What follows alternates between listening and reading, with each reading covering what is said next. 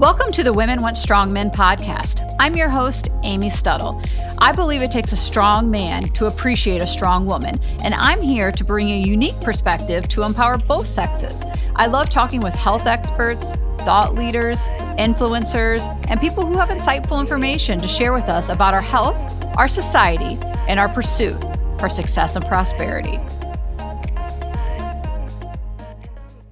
Hello, and welcome to the podcast. I'm your host, Amy Stuttle. I'm super pumped about this episode because we are welcoming the author of The Penis Book, urologist Dr. Aaron Spitz, to the show. Dr. Spitz is not only a urologist and author, but he is also a television personality who is frequently called upon to shed light on various men's health topics. He has appeared on Dr. Phil, The Real Housewives, and he is a frequent guest and part time co host on the popular CBS talk show, The Doctors. In 2018, Dr. Spitz was featured in the documentary The Game Changers on Netflix, which shed light on the game changing effects of a plant based diet in elite athletes. Dr. Spitz has also authored several peer reviewed journal articles regarding the treatment of male fertility. He serves as the lead delegate representing all of America's urologists to the American Medical Association. In 2020, the American Urological Association presented Dr. Spitz with the Distinguished Service Award. Dr. Spitz is a national leader in health policy for urologists across the nation.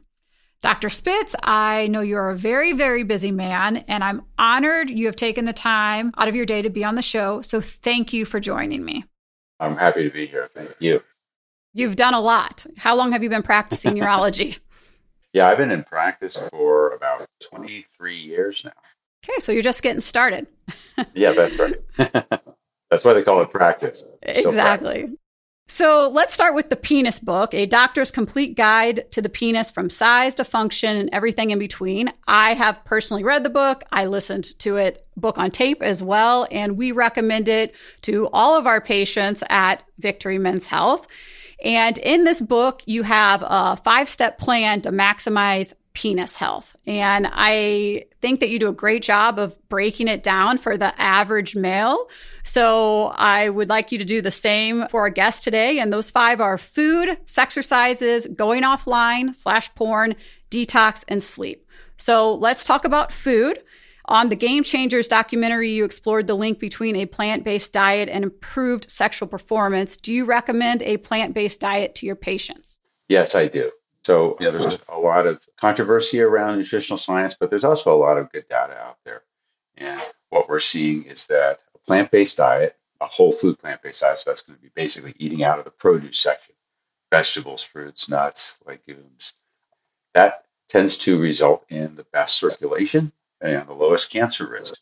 And erections are all about circulation. And so, if you want a good, healthy system of blood vessels pumping blood to your penis, which is what an erection is all about, a whole food plant based diet is going to get you that most likely better than any other diet based on the data that we've seen uh, from many different studies.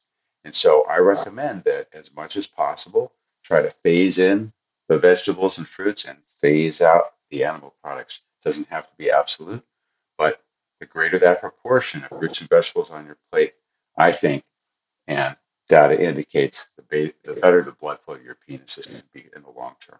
And is that because of the nitric oxide production those vegetables are able to create for you? Yeah, so the reason that fruits and vegetables are so good for your circulation is in large part due to nitric oxide. Fruits and vegetables contribute way more nitric oxide into your blood than animal products do. We also make some of our own nitric oxide, but as we get older, we make less and less of it. So we probably depend more and more on what we're eating. There's also thousands of other phytonutrients in food, in fruits and vegetables. Many of them have anti inflammatory properties and healing properties, keeping our blood vessels as young and as healthy as possible over and above just the nitric oxide. And on the game changers, you did a blood test on these college athletes. And hang on, I just want to back up. Did you pay those college athletes to do that study, by the way? Because they were so uncomfortable laughing. I was like, oh my gosh. yeah, no, no, nobody was paid to participate. They came willingly. so if you haven't watched the Game Changers, you have to watch it because these young athletes that are hooked up to this erection device and getting their blood test, they just can't help but giggle. So, anyway, you show the blood samples next to each other. And on the plant based diet, you showed basically the clear plasma, you know, representing less fat. And then when you ate the meat, you showed it kind of cloudy, representing the fat. So, what were you trying to explain there? Right. So, in that scene, there was actually a different physician who was a cardiologist doing that particular study with three guys from the Miami Dolphins and what they were showing is that soon after you eat an animal based diet, there's going to be a lot of cloudy fat molecules in your blood.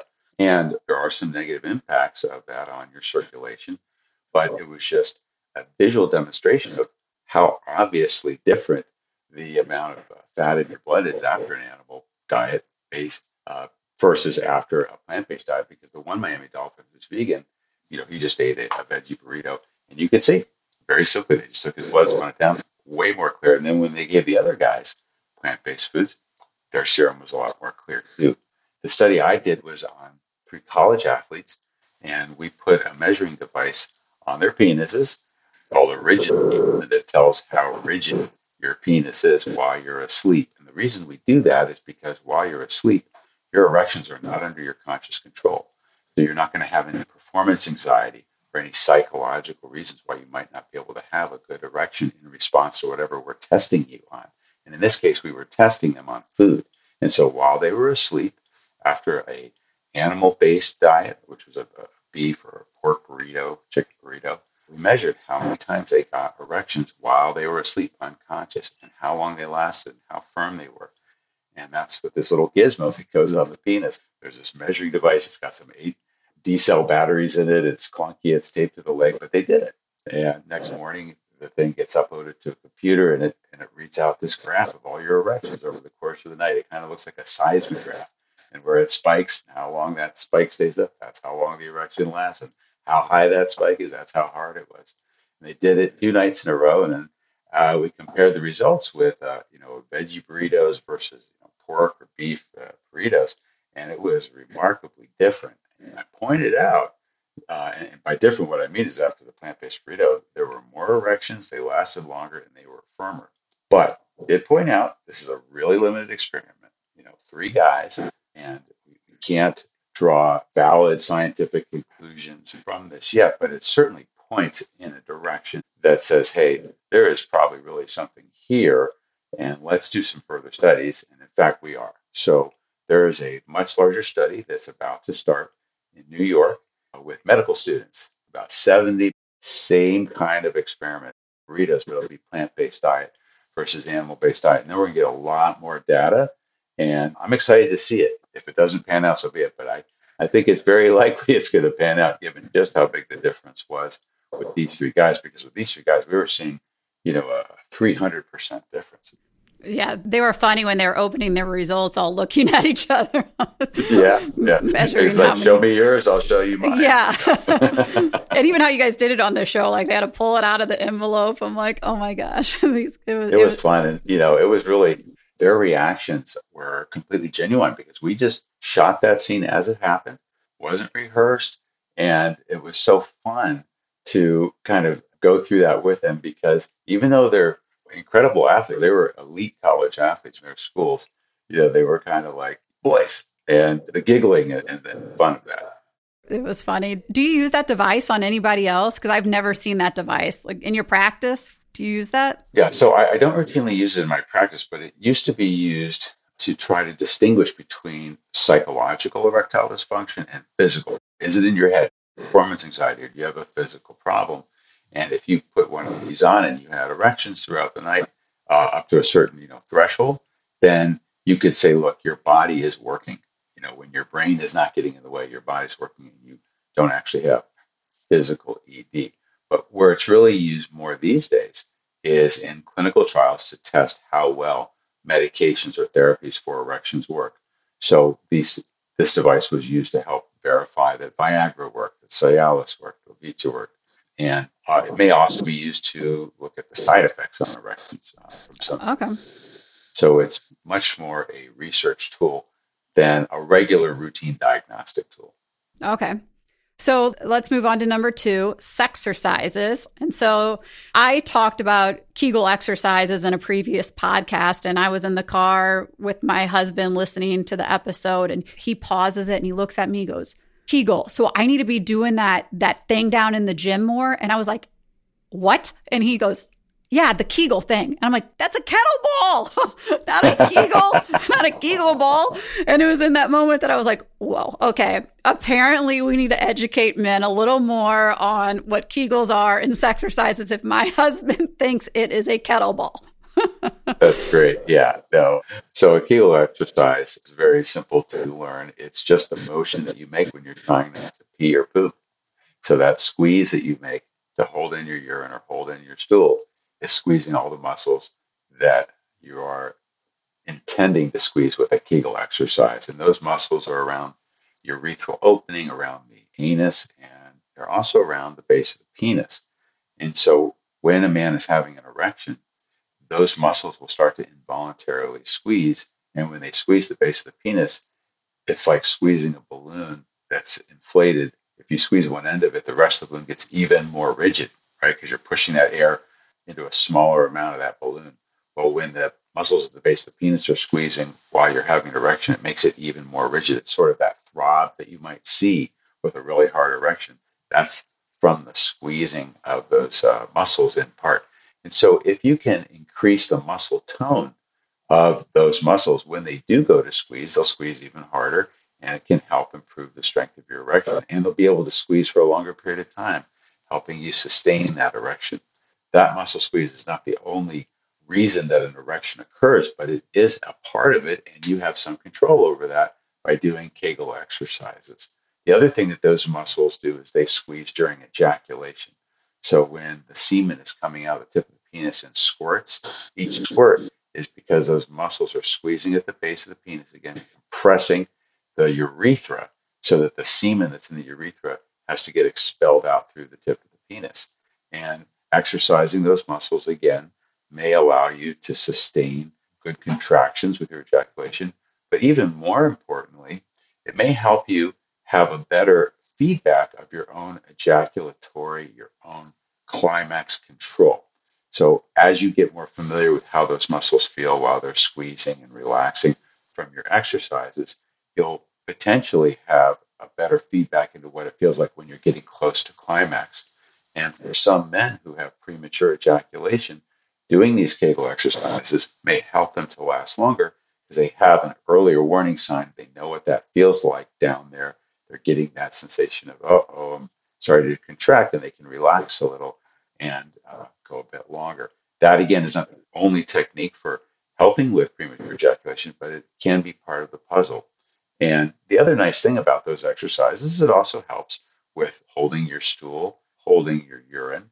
And so as we get older and gravity takes its toll, some of us will start to get unpleasant things like rectal prolapse or a little bit of incontinence. And having those strong Kegel muscles from a good routine, a good practice of doing Kegel exercises may help stave that off, delay that, or prevent that over the years.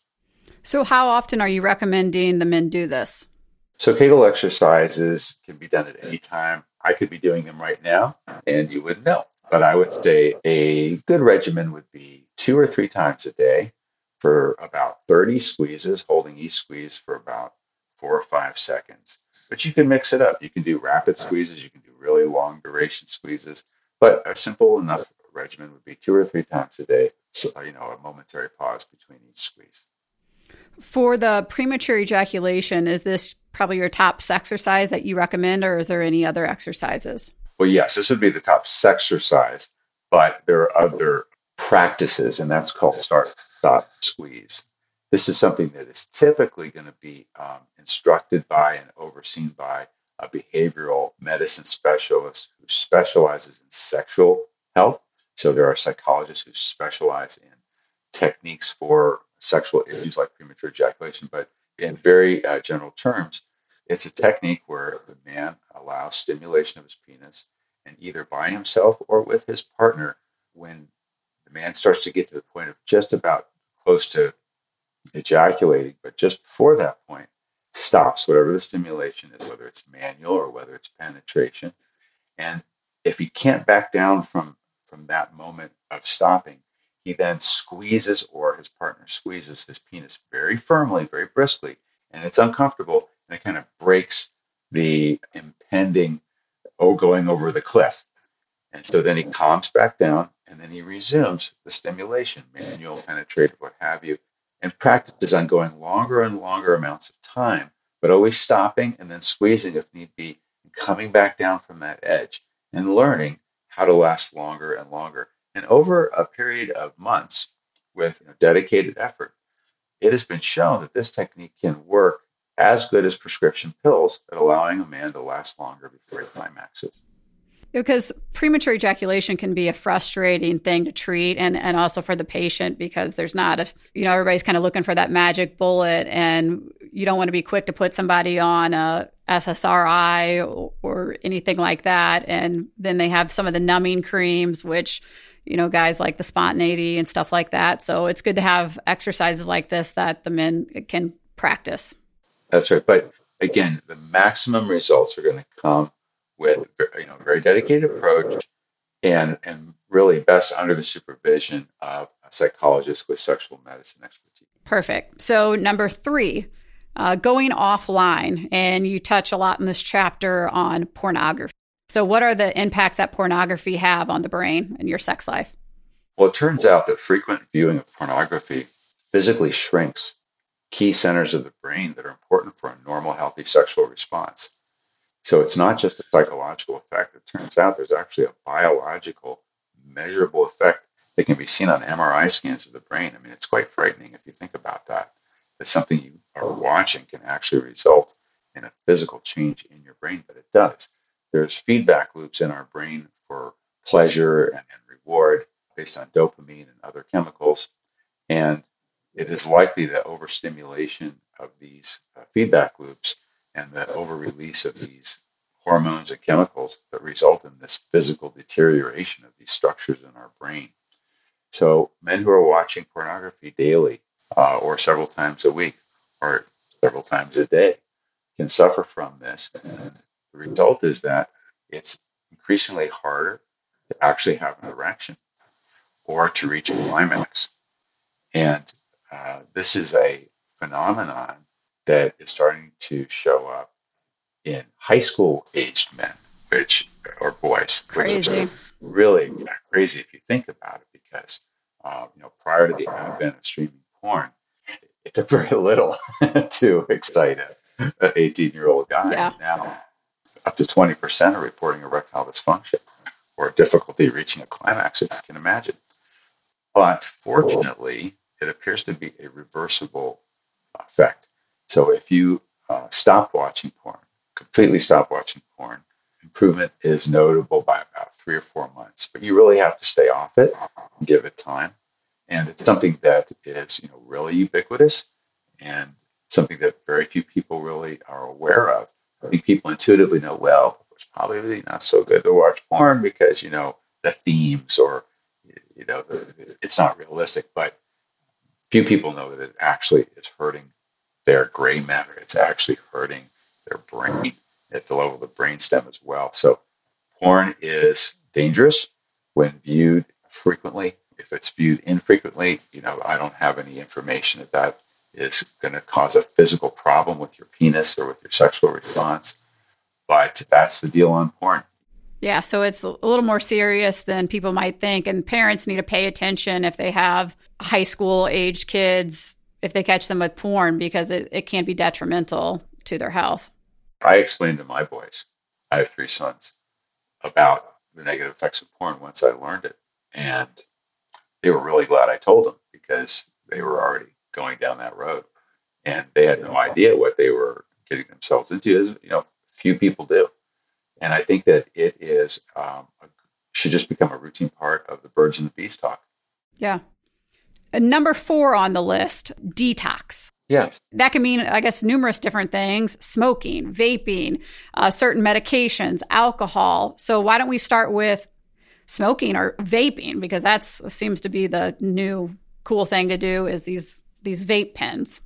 Yeah. So, detox is all about, uh, you know, stopping putting poisons in your body or trying to minimize the amount of medications that are affecting your sexual function by getting healthier.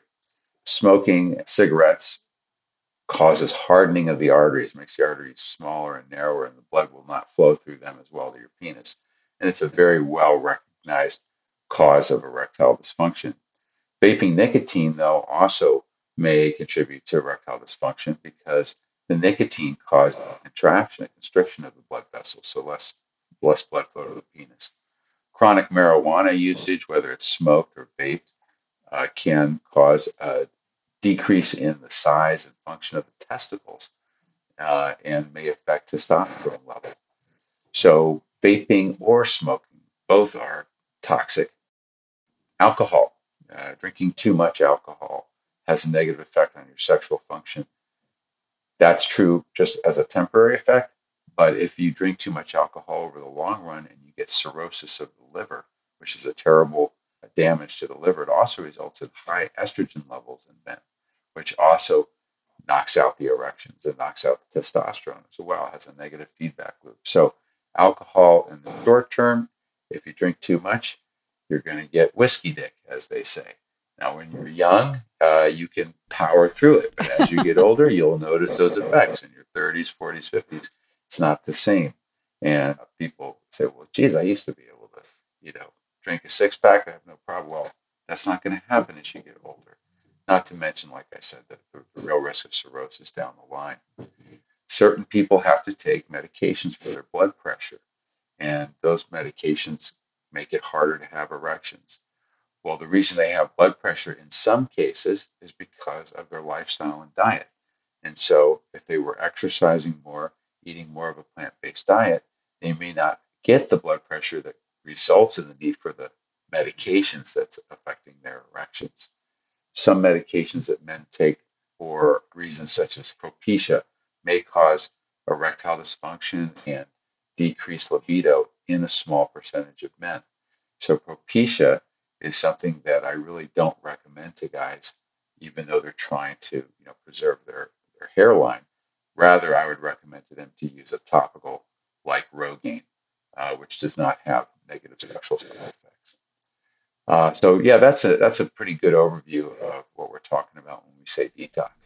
How do you navigate the Propecia finasteride as a urologist because it seems to be pretty commonly prescribed for BPH? And do you just are you using that in the short term? Or are you using a different medication, or what do you do in your practice?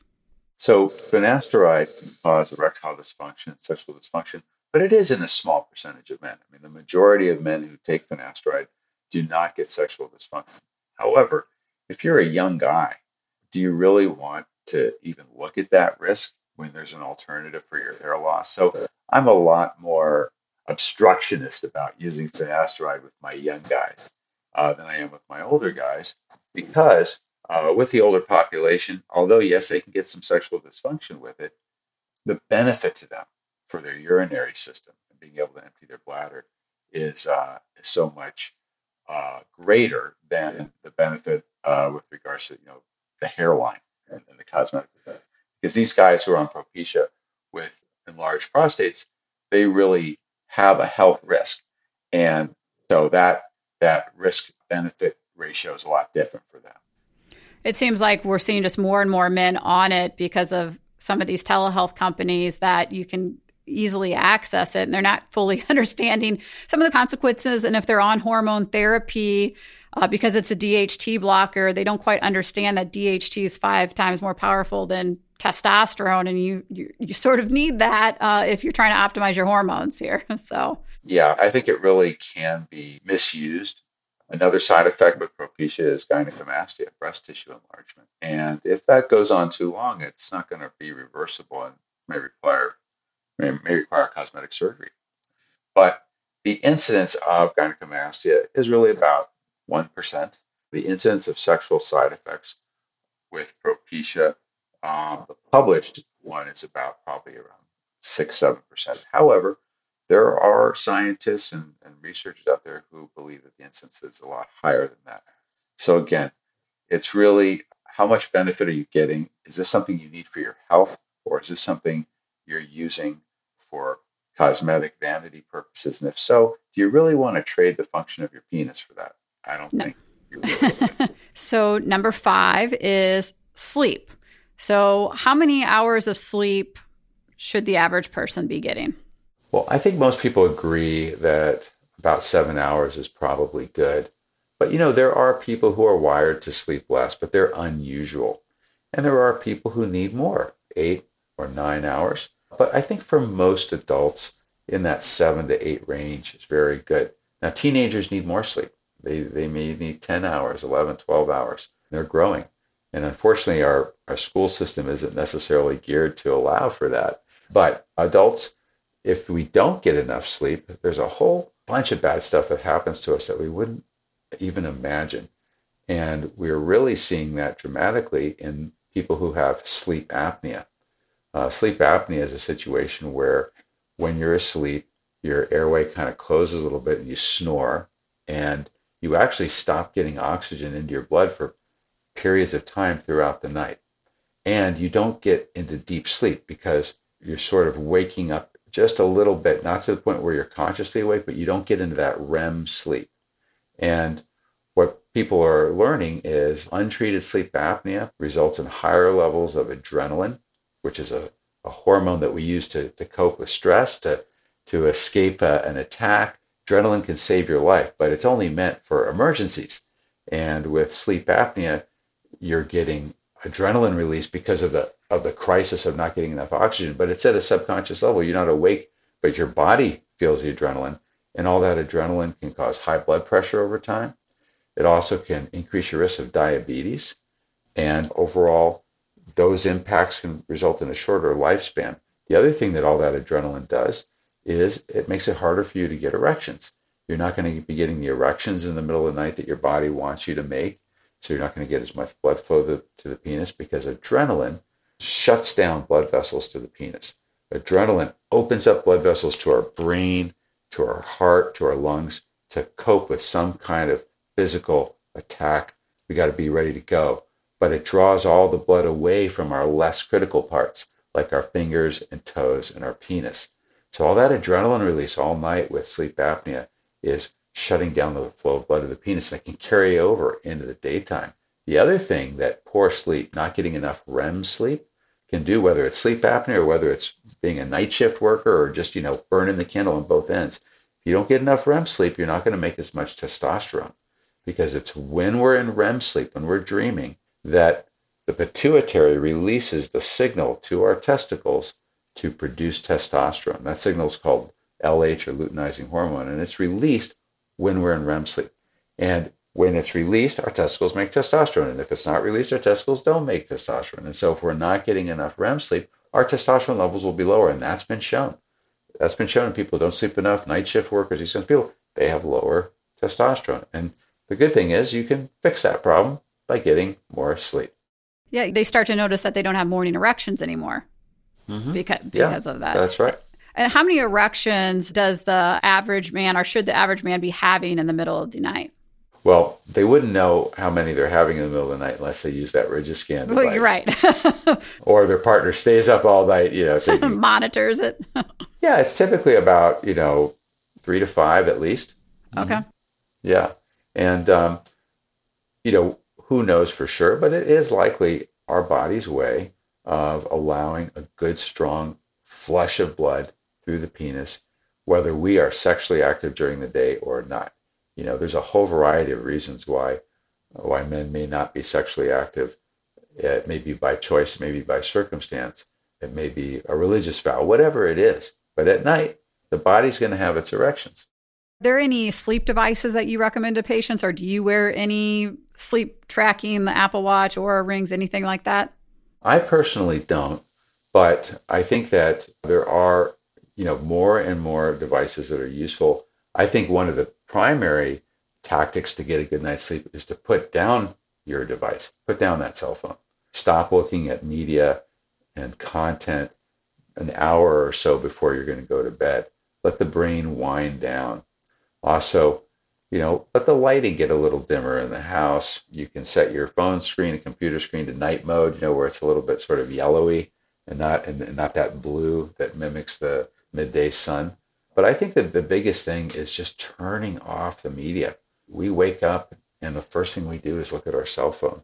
And the last thing we do before we go to bed is look at our cell phone. And we got to get out of that habit, particularly in the evening if we want to get a good night's sleep. So those were the five steps in in your book and if people want to read more about it, I highly suggest that you get the book and and go into detail more. It's like I said, phenomenal. I've read it and recommend it to all our patients. So I wanted to move in just so, to some other random men's health questions that I have for you now. So you offer a no needle, no scalpel vasectomy at your practice correct? Yes. I don't feel like that's very common. I don't see a lot of practices advertise that in the St. Louis market. And can you tell me a little bit about that and maybe if there's pros or cons to doing it that way? Sure. This is a technique where the no needle part is because I use an injector to inject lidocaine, pain medication, into the vas deferens through the skin of the scrotum without a needle. What it is is a very high pressured spray, very high pressure jet of the liquid. So it, it does go through the skin and it does leave a, a little tiny wheal, and therefore it does break the skin, but it does it with air pressure pushing the liquid rather than a needle penetrating the skin. It's uncomfortable, but it's less uncomfortable than a needle injection. So it's just a refinement but we still have to get that numbing medicine into the area and it still is going to have some level of discomfort. It's akin to like feeling a rubber band snap and there's a few of these pops or snaps on each vas deferens through the skin there. The no scalpel is i still have to make an opening in the skin but rather than taking a knife edge and slicing the skin i use what's the equivalent of a baby needle nose pliers but it's a surgical instrument but if you can imagine a very small baby sized needle nose pliers and it pokes through the skin, and then once it's poked through, it spreads open. And so it sort of uh, creates a little opening along the natural cleavage planes of the, of the skin. The opening is a little bit smaller than what's made with the scalpel, and it tends to heal a little bit quicker. And in many cases, it will heal without the need for a stitch being placed in the skin.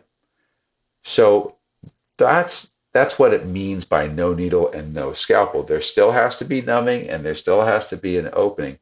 But this technique was pioneered in China back around 2000, 2001 as a way to provide quick, practical vasectomies to a large population. And it turned out it really did appear to be a step up in the technique. Now, whether you get a no needle, no scalpel vasectomy or whether you get a vasectomy by some other technique, in the end, your contraception will be just as good.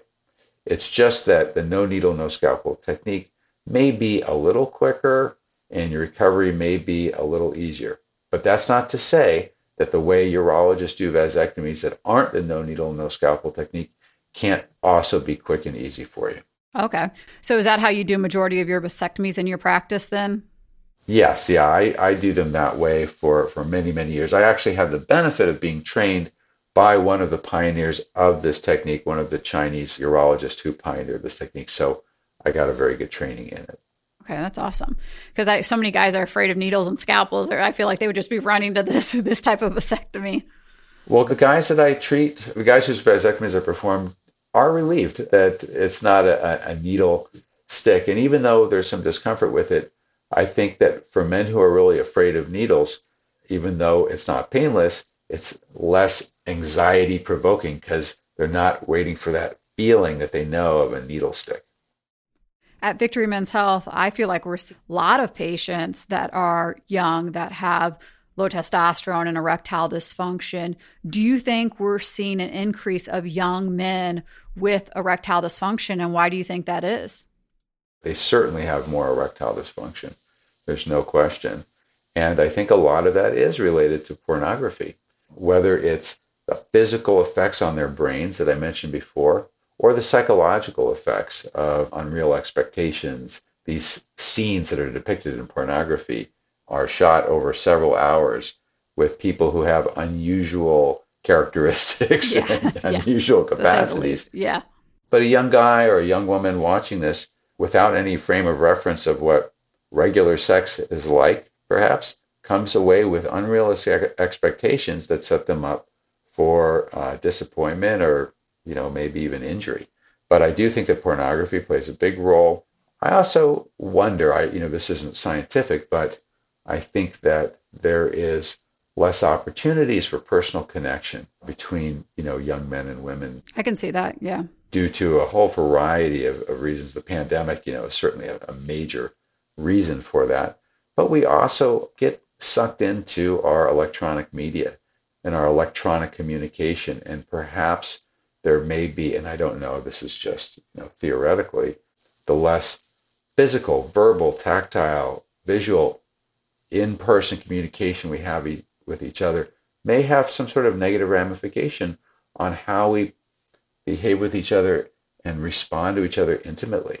Yeah, I can totally see that. So I want to ask you about using a Doppler uh, to diagnose erectile dysfunction. And do you feel like that's sales tactic to diagnose a, a venous leak? And would you treat a venous leak cause of erectile dysfunction any differently than, let's say, if there's some calcium buildup in the arteries that's causing the erectile dysfunction? I think just an audio Doppler is not likely to give very actionable information because I think the degree to which you can diagnose a venous leak with an audio Doppler, it's got to be a pretty bad venous leak. And it's certainly not going to show you the diameter of the artery. It's going to be hard to really measure how fast that blood flow is the way you can with the software on a Doppler ultrasound. So I think an audio Doppler as part of the diagnostic and therapeutic protocol for erections is questionable. You're involved in the Ask About the Curve campaign with Xiaflex for treating Peyronie's, which is a curvature of the penis. And that is a series of about six treatments, correct? Approximately? So, Xiaflex is an injection that breaks down collagen. It's a collagenase, and it's given gradually so that you don't break down too much tissue all at once because the tissue that we're breaking down is a lining around a whole bunch of blood vessels. And if you break that lining down too much, you hit those blood vessels and you got a bad problem. So it's given as a series of cycles of treatment. Each cycle is two injections. And then there's a pause of about six weeks. And then you go to the next cycle. And insurance uh, typically approves it up to four cycles, which would be a total of eight injections. Some men are better after two, but that's rare. Some better four, some six, and many require all eight. Are you using a penis pump or uh, extender as adjunct treatment with that or not? Yes. In my practice, I do. It's not part of the FDA label, but studies out of Mayo Clinic indicated that it was safe and, and provided some increased straightening and lengthening. And so I have my patients use the RestoreX penis traction device, but they have to wait until they're not too sore because these injections do cause a fair amount of swelling, soreness, and some bruising. And so until they get to that point where they can tolerate the traction device, which may be a few days or a week, they do just some simple stretching exercises with their hand. Very simple stuff that's part of the FDA label.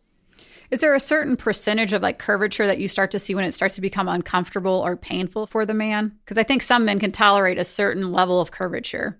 Yeah, the pain of the curvature is actually not necessarily because of how curved it is and the torque or the bend on the on the erection. The source of the curvature is an abnormal thickening in the lining of the shaft of the penis with too much collagen being deposited in a disorganized way.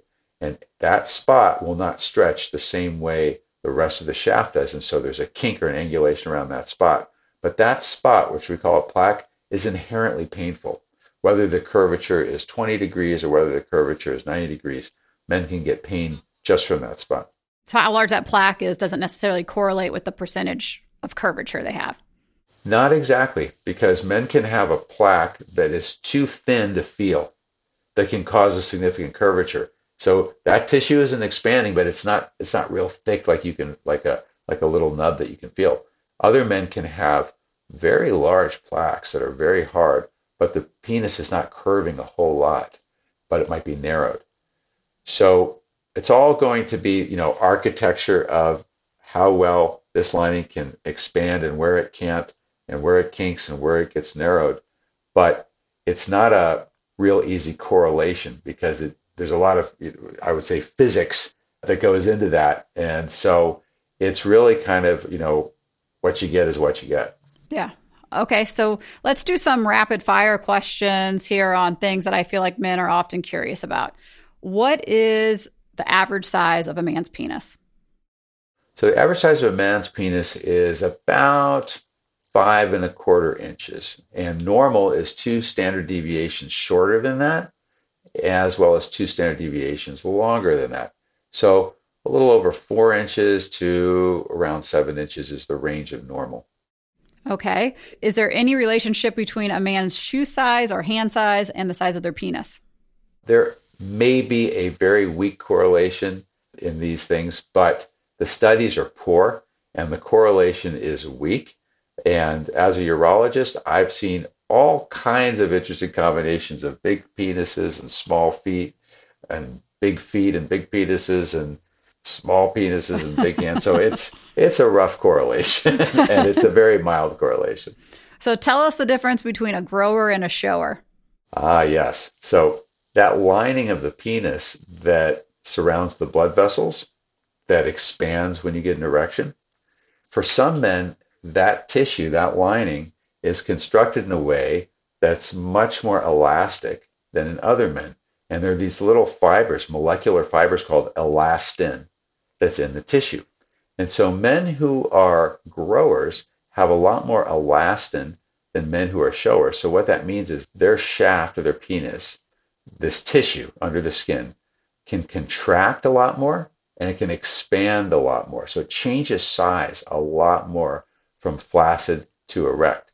And so when it's cold and they have shrinkage, they get a lot more shrinkage. But when they are having an erection, their penis is the same size. It just can it can just stretch a whole lot more and contract a whole lot more. The the showers don't change nearly as much. So when their penis is flaccid, it tends to look bigger than the growers. But when it's erect, it's not necessarily any bigger uh, in the fully erect state. So the showers look better in the locker room, but the growers look just as good in the bedroom. I like that saying. Should men pee after sex? I think it's probably a good idea to urinate after sex because there is normal, naturally occurring bacteria in the vagina, or if you're using other orifices, uh, there's going to be bacteria there. Now, a man's urethra is of a length to where it usually doesn't allow bacteria to get all the way up and into the bladder, but it can.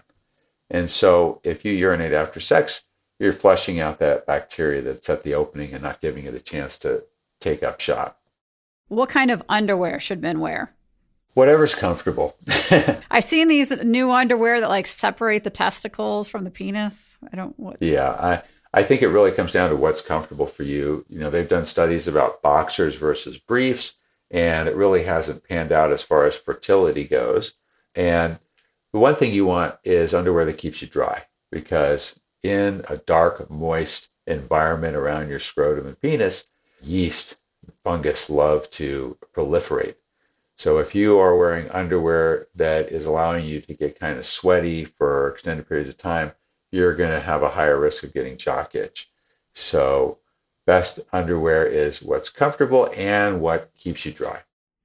Is it true that COVID can cause erectile dysfunction? Yes, it is true. Uh, COVID can cause erectile dysfunction. Fortunately, it appears to be a temporary effect that goes away over time, typically in weeks to months. But the virus can affect the blood vessels to the penis uh, and make the, the blood flow worse. And also, it can affect the testicles too, uh, and it can lower sperm counts temporarily. So it is a real thing, but fortunately, it does appear to be reversible. Well, thank you for the rapid fires. I have two uh, last questions for you. Is there anything new that's happening in the field of urology that is exciting to you, like in the future? Yeah, I think that low intensity shockwave therapy is an exciting direction. This is still not an FDA approved therapy, but it is offered uh, more widely now.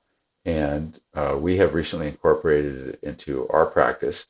And it does appear to provide improvement in blood flow and erections in well selected men. So I think that's an exciting direction. I think that PRP and stem cells still have more science that needs to be accumulated to understand if they work and how well they work and how to use them. But men can find clinical trials in the United States uh, where they are being used if they want to seek that out. I think that ongoing insights into nutrition has been very exciting in urology because my colleagues have been presenting more and more papers about the association of a plant-based diet with lower risk of erectile dysfunction, plant-based diet with lower incidence of prostate cancer. So growing understanding of nutrition and how plant-based diet is effective, I think is exciting because it's so cheap and easy. You just it's what you choose to put in your grocery basket, and there you go. So yeah, those are those are some of the, the new and interesting areas that I'm excited about. We do wave therapy at Victory, and the improvement on their shim scores are pretty pretty impressive because we do the shim scores after their yeah you know six, 12 treatments, whatever they're doing. Mm-hmm. So it's it's very exciting for men. Probably like one of the biggest breakthroughs since Viagra for erectile dysfunction. So it's awesome. Yeah, yeah, very exciting. Podcast and books. Are there any podcasts that you listen to, or is there a book that you're reading right now? Wow. Well, as far as podcasts go, what I'm actually listening to right now are podcasts from our annual American Urological Association meeting because there's so many presentations, you can't see them all. So I'm listening to those, uh, trying to get top of my game with whatever the latest, greatest is. As far as books, boy, you know, I I don't read as many books as I would like to. But I do have a couple of recommendations if people want to dig more into the plant based issues. The book that really turned my attention towards plant based eating was a book called The China Study by Campbell, and it's been around a while. And then his son actually wrote a really easy to read and use cookbook called The Engine 2 Diet. So those are a, a couple of books. And then you can get sort of a quick and easy distillation of the China Study book with a, a, documentary called Forks Over Knives, which is pretty easy to find. But of course, a lot of that has all been kind of sort of repackaged up for you in the Game Changers movie. Yeah. Yeah, we uh, highly recommend a ton, ton, of stuff in it. Yeah. people watch the the Game Changers documentary. They did a yeah. excellent job. They're keeping that informative and entertaining at the same time. Sometimes right. challenging right. to do in documentaries well, how can people find you on social media? Do you want to give your do you know your Instagram handle or website that people could visit?